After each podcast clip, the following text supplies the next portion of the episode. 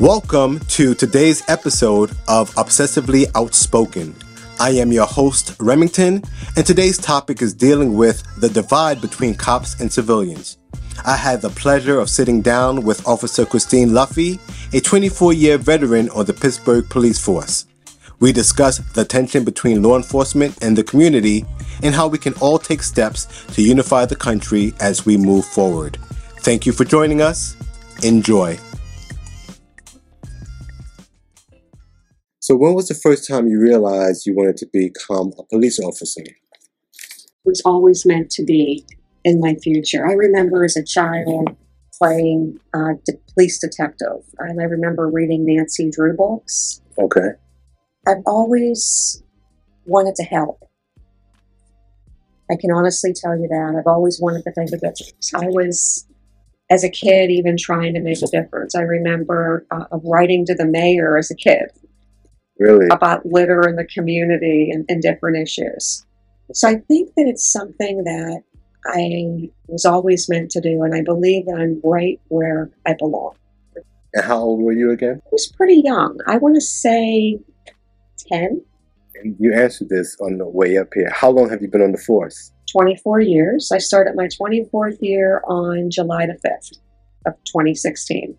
Were you born and raised in Pittsburgh? Yes, yes, my whole life. How long have you held? Are you the public relations? No, no. I I actually wear many hats in the Pittsburgh Bureau of Police. My title is Community Relations Officer, but honestly, I do so much more. I have a passion for helping not only people but animals. And prior to my joining the police force, there was really no police officers that reached out to address animal neglect and abuse cases. And that's what I've specialized in over the years.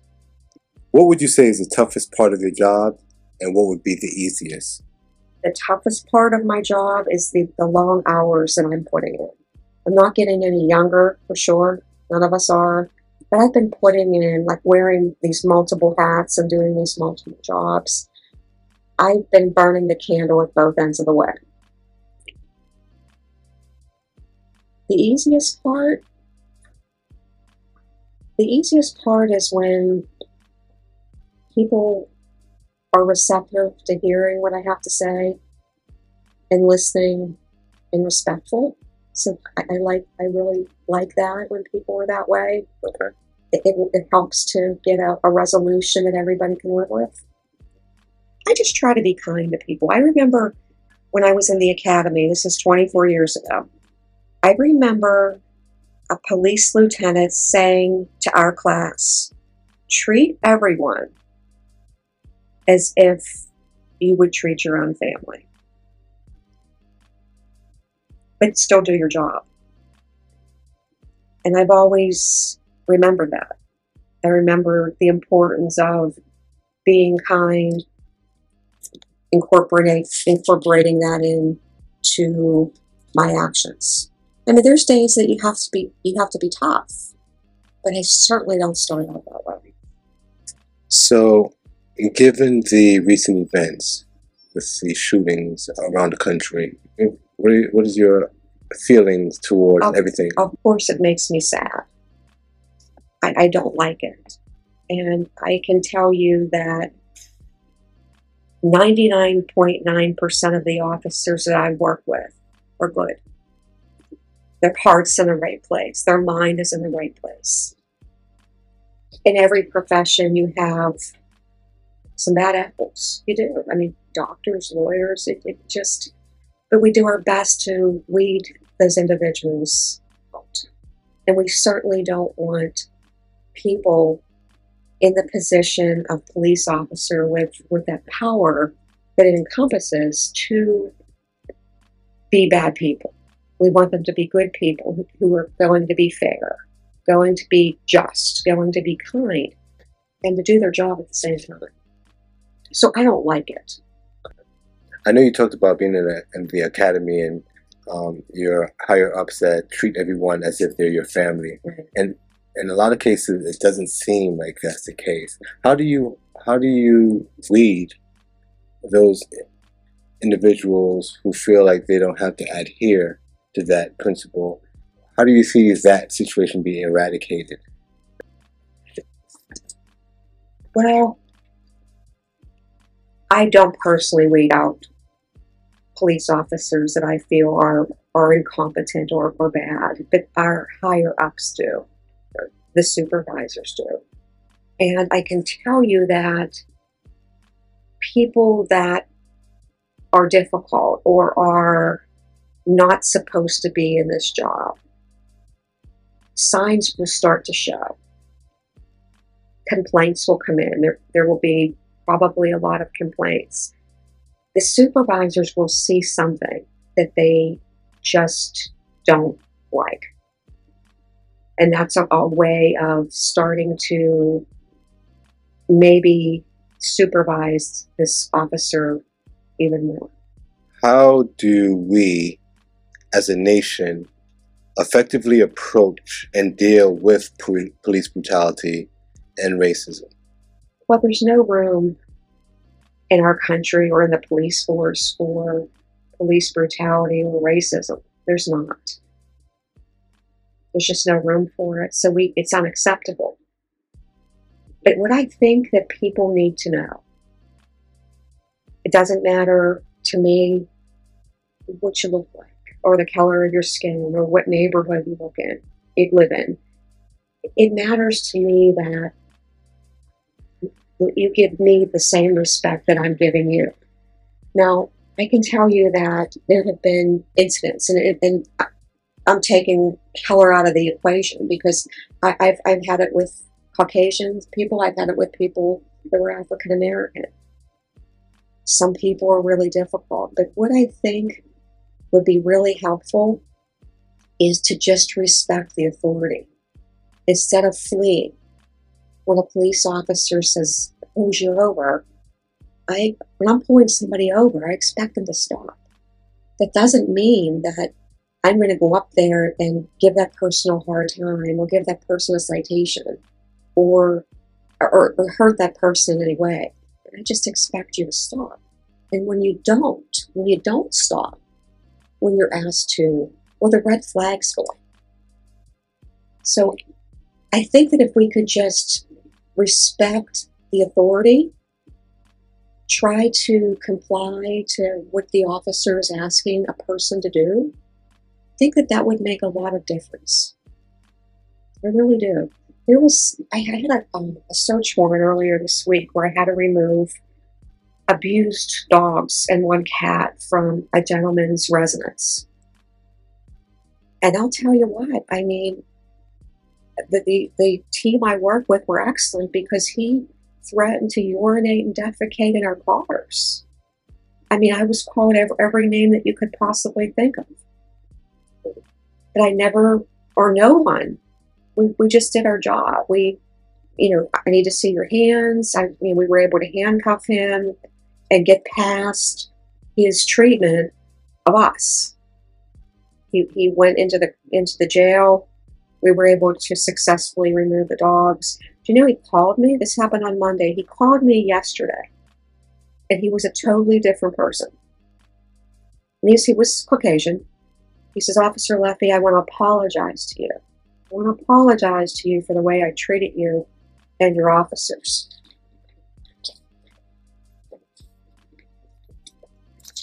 Now, this was a notice that I left on his door okay, asking for his compliance. I'm just giving you a taste of, of, of what we see, what we deal with.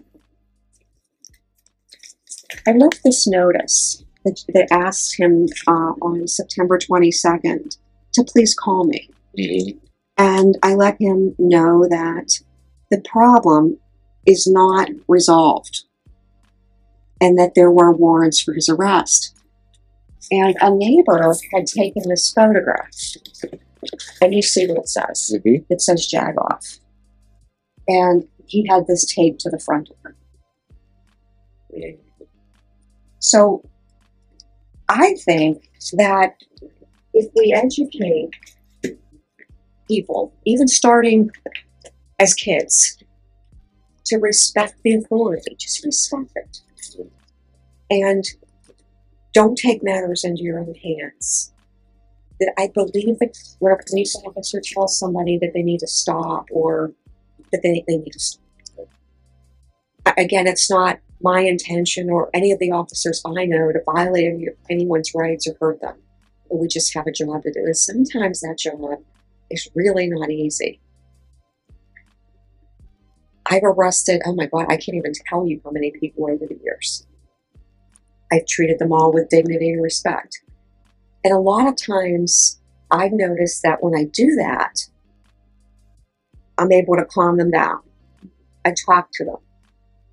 Hey, I, you know, I have to arrest you today for simple assault, domestic violence. It's not something I want to do, it's something that I have to do. Please put your hands behind your back. So the respect level, I think, speaks volumes. And I've been successful, Rem, because in that mannerism, the way the mannerisms that I use, because I wasn't a person that was hostile or angry. I just try to talk to them. Now, there's times that, that, that you can't. You can't. And I agree with you 110% that you have to be compliant. I think what worries the nation is when we see so many videos of suspects being compliant, raising their hands, um, taking the necessary steps to uh, de-escalate a situation, and still the outcome is horrific. I can say that for a couple of these cases, I think that there may have been more to it, more that you're not seeing. But I agree that I, I don't like the videos that I'm seeing either. But those people will be dealt with. Those officers will be dealt with. I, I'm not sure of the case, but I heard of a female officer who had shot someone she's charged. I mean, she's being charged with with that death of that individual. We all have the same laws to abide by. And I have to tell you that in 24 years, I've pulled my weapon twice. And I'm just so grateful and blessed that I've never had to shoot someone because that's the last thing in the world I want to do. I don't want to take someone's life really don't. I've kind of lost faith in the judicial system because she's charged, but I still don't see any justice for that family because more than likely she's we've seen scenarios where a suspect was shot in a more horrific manner than that and was still let off. And so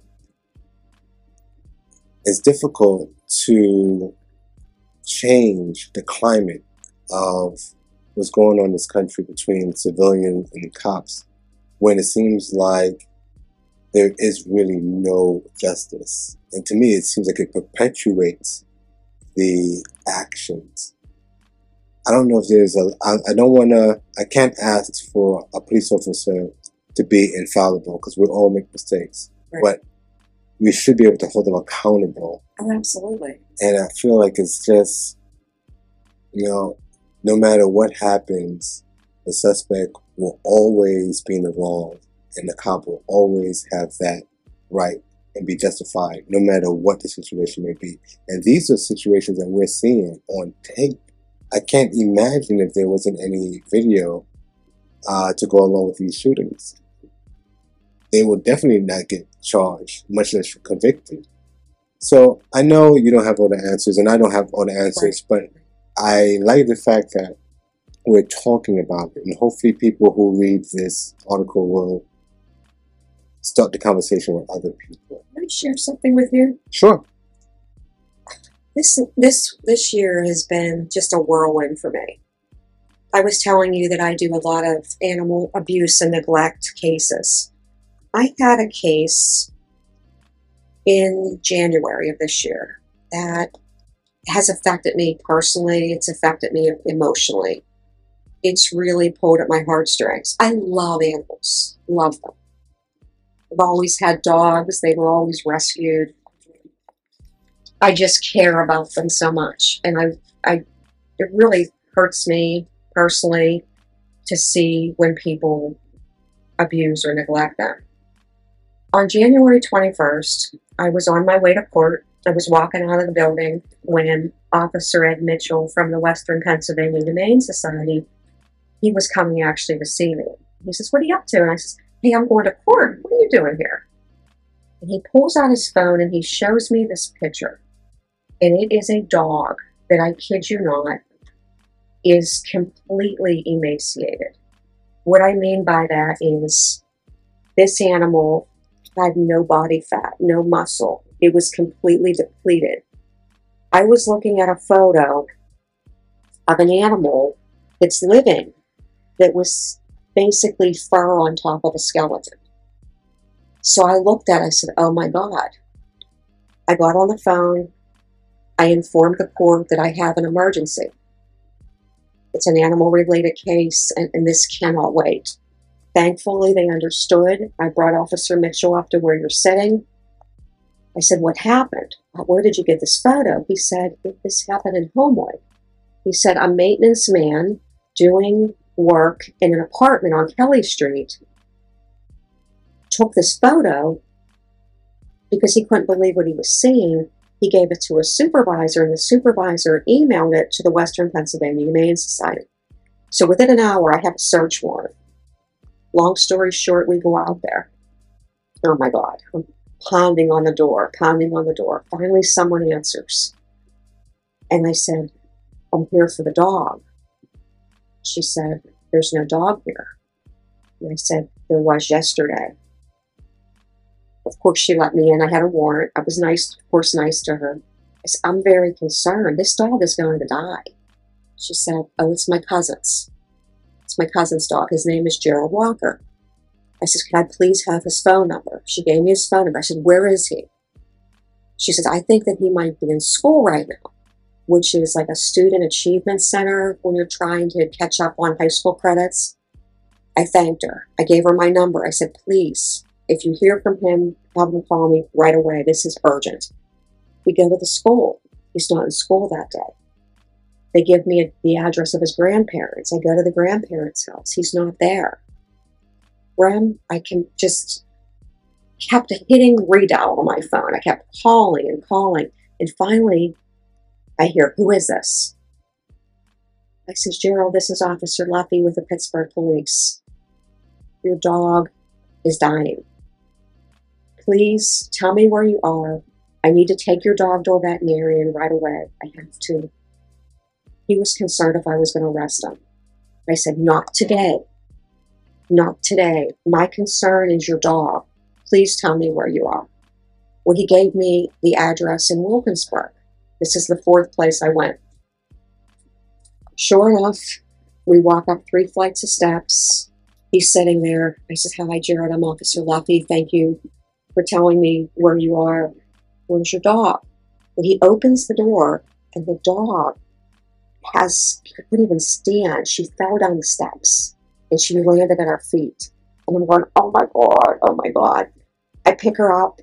I, I put her in my coat. Officer Mitchell has him sign a form surrendering the animal so we could get we could get help. This poor animal was shivering, so I'm covering her with my coat. We blasted the heat. She lifts her head. She's she's not even strong. She lifts her head she starts licking my face. Mm. Long story short, she lived. She was expected to die. It was determined that she had a blockage where instead of ingesting food, she was vomiting, so nothing was getting down into her stomach.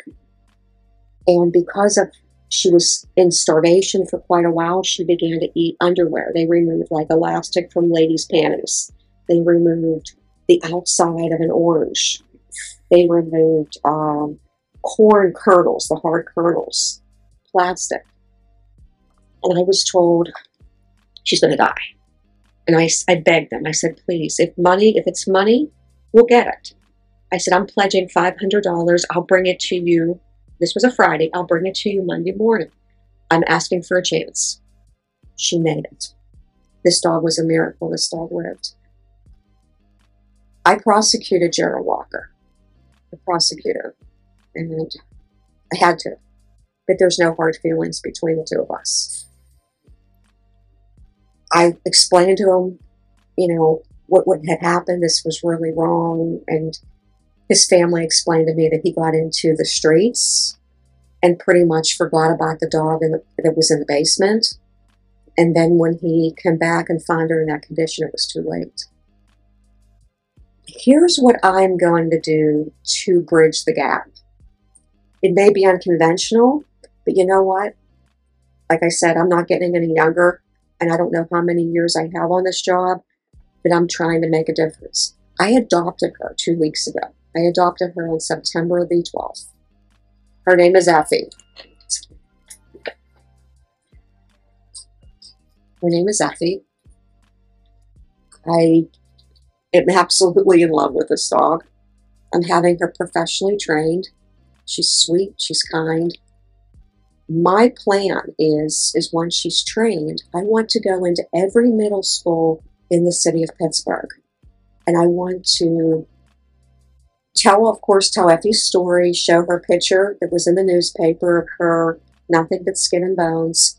I want to educate them on animal neglect and abuse. What is it? It's wrong. It's a crime. But on top of all that, I want to bridge the gap between police officers and individuals. I want to tell them a little bit about me. I've been an officer for 20, 24 years. I'm a person just like you are. I have a daughter. I'm a single mom. I have pets. This is Effie. The last thing in the world. I know you're hearing a lot of bad things about police officers in the news. I find it heartbreaking. Let me tell you how I feel. I'm going to say the last thing in the world is that I would ever want to do is hurt you. My job is to help. It's always been to help. That's my intentions. That's what I believe. So please don't judge me or my fellow officers because of what you're hearing on the news. Because, and I can tell them again, 99.9% of the officers are good. What are your thoughts on the Black Lives Matter movement? Do you think the protesting is helping the situation or is hurting? I, I don't know. I really, I really don't know. I don't know. Um, I believe that all lives matter. Really. Everybody, anything worthy matters to me. Now, were you ever in a compromised position where you thought your life was in jeopardy? And if so, what went through your mind? How did you handle that situation where it didn't have to come to the point where you had to pull your gun and discharge it? Well, luckily, I never had to discharge it other than on the ranch. I have a sense of people. I have a good sense of right and wrong. I have a good sense of what's dangerous and what is not dangerous. But again, I'm so lucky I've never had to be in that position again, that's the last thing I would want to do because I'm going to tell you, I, I believe that an officer, even in a situation like that, they have to be going through quite a bit, not just with is what I did right or what I did wrong. This officer is going to be judged, and no one wants to be in that position. And then you have to judge yourself. Did I did I do the right thing? Is there anything I could have done differently? I believe that if I would shoot someone or take a life, that that would probably bother me every day of the rest of my life. It would hurt me. It, it really, truly would hurt me. Now, I can say this to you. Um, I don't know what this encompasses, but I can have more information for you next week. Okay. But all all of our police department, we are going to be going into training and I'm going on, I think it's Wednesday. Next Wednesday, I'm going to the academy with the entire AM shift. Okay. And we are going to be training And what the training is called, give me one second, less lethal training. And I'm hoping that we're going to discuss a lot of these things and learn a lot of different techniques other than to use deadly force. Well, that's really good to hear because some of the shootings, I'm wondering, well, why wasn't the taser used or why wasn't the, um, when you, Spray. yeah, the pepper spray. I have to tell you, I've, I've sprayed people. I'm going to share this with you. It, it's effective, and it was effective for me. I used to work an off duty detail at Giant Eagle down on Wharton Street on the south side, and there was a man, and he'd come in all, all the time, and we kind of knew to look out for him. People have seen him concealing merchandise in his pants. Well, he was seen. I saw myself on on the video. And I said, "This is time to stop him." And of course, he tried to run, and I happened to just grab the spray, and I was able to spray him in the face. And he was now I'm I'm five four. He had to be about six two, and I'm going to tell you, he had a lot of weight on me. And he just went right to the ground. He laid right on the ground, and he said, "I'm done. I'm done. I'm done. Done." It's okay. Okay. So that worked for me. Okay, okay. But you know, all officers don't have a taser. A lot of them, they're expensive. Um, there are some that we could be, that they would lend us here at the station. You have to be trained with them. Okay, I did not know that. And some, sometimes, from what I'm hearing, sometimes the tasers are not effective. If you you're running from me, let's say, let's say you just robbed the bank, Mhm. and I'm chasing you, and I have a taser and I pull it and I deploy it. If you have a thick coat on, there's chances I'm not getting you. So we try to look at the totality of the circumstances. But please know that, again, that's the last thing that we want to do. So, how can a member of the community get involved in activities with their with their local police department? Okay, every station in the city of Pittsburgh has a community relations officer. Call us. Okay, you live in Carrick, right? Correct. Do you know that we have that your community has a very active block watch? Okay. And Big Brothers are coming to speak at it. Let me tell you when it is. It's it's usually the first Monday of every month, but the school is closed on October 3rd, so the next meeting is October 10th. Okay. It's at 7 o'clock at Concord Elementary School. Okay. And I- I suggest people attend their community meetings to know what's going on. I attend this meeting every month. I have police reports that I pull out and I share valuable information with members of the community. Is there anything that you would like the general public to know um, that would be helpful when we talk about just the overall relationship between community and and the police force, police officers? I would say be open to the relationship. Now, I can tell you, Ram, that this is about maybe a month or two ago. It was this summer. There was uh, a police shooting, no, of course, not in Pittsburgh. I'm walking out to my patrol car, which is parked two blocks up. I said hello to three different people, and not one of them said hi back. I felt terrible. I mean, I really did. I'm thinking, wow. I was just trying to be friendly and say good morning. But be open to it. Don't judge the entire um, don't judge don't judge every police officer based on an isolated incident. And get to know them. There is a man I'm looking for his number. His name is Terrence. And he contacted me. He's trying to, I'll have to find this for you. I'm going to call him. I actually met with him, but I want to call him to see how we're proceeding with what he wants to do. He wants to have a meet and greet in Beltsville, Arlington, Knoxville, with the public to come in to meet the police. And that's an excellent idea. It's a start. Good, good. I, I think so too. Mm-hmm. I would love to know at least one or two police officers by name and build some rapport and You relationship. know what we're missing? Here's what we're missing. When I come on, I come on in 1993. At that time, there were about 1,100, roughly 1,100 police officers. They had a program, and the program was called Community Oriented Policing. And I was one of those officers.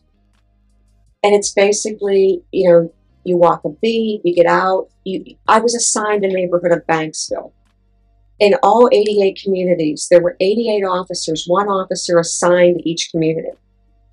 And I'll tell you, I loved it. I love talking to people every day. I went down to the business district. I met all the business owners. I walked on residential streets. I started a youth group. Well, there's just not enough of us. I mean, we have what?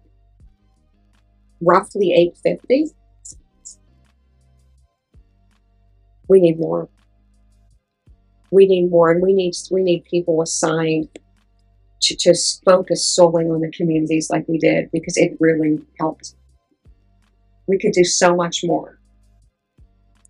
Our officers right now, if you would come in on the PM shift or listen to the radio, listen to the scanner, you will hear those officers going from call to call to call to call. Where's the time to interact with the community if you're going from call to call to call to call. Just something to think about. Well, I really appreciate it. Did I Thank you. So, okay for you? yes, you I did. talk from my heart. Hey, you did. You did great. I really appreciate it. If you enjoyed today's episode, please feel free to subscribe, share, and leave a comment. Don't forget to visit the website at www.obsessivelyoutspoken.com and follow me on social media. Thank you so much for tuning in today. Until next time.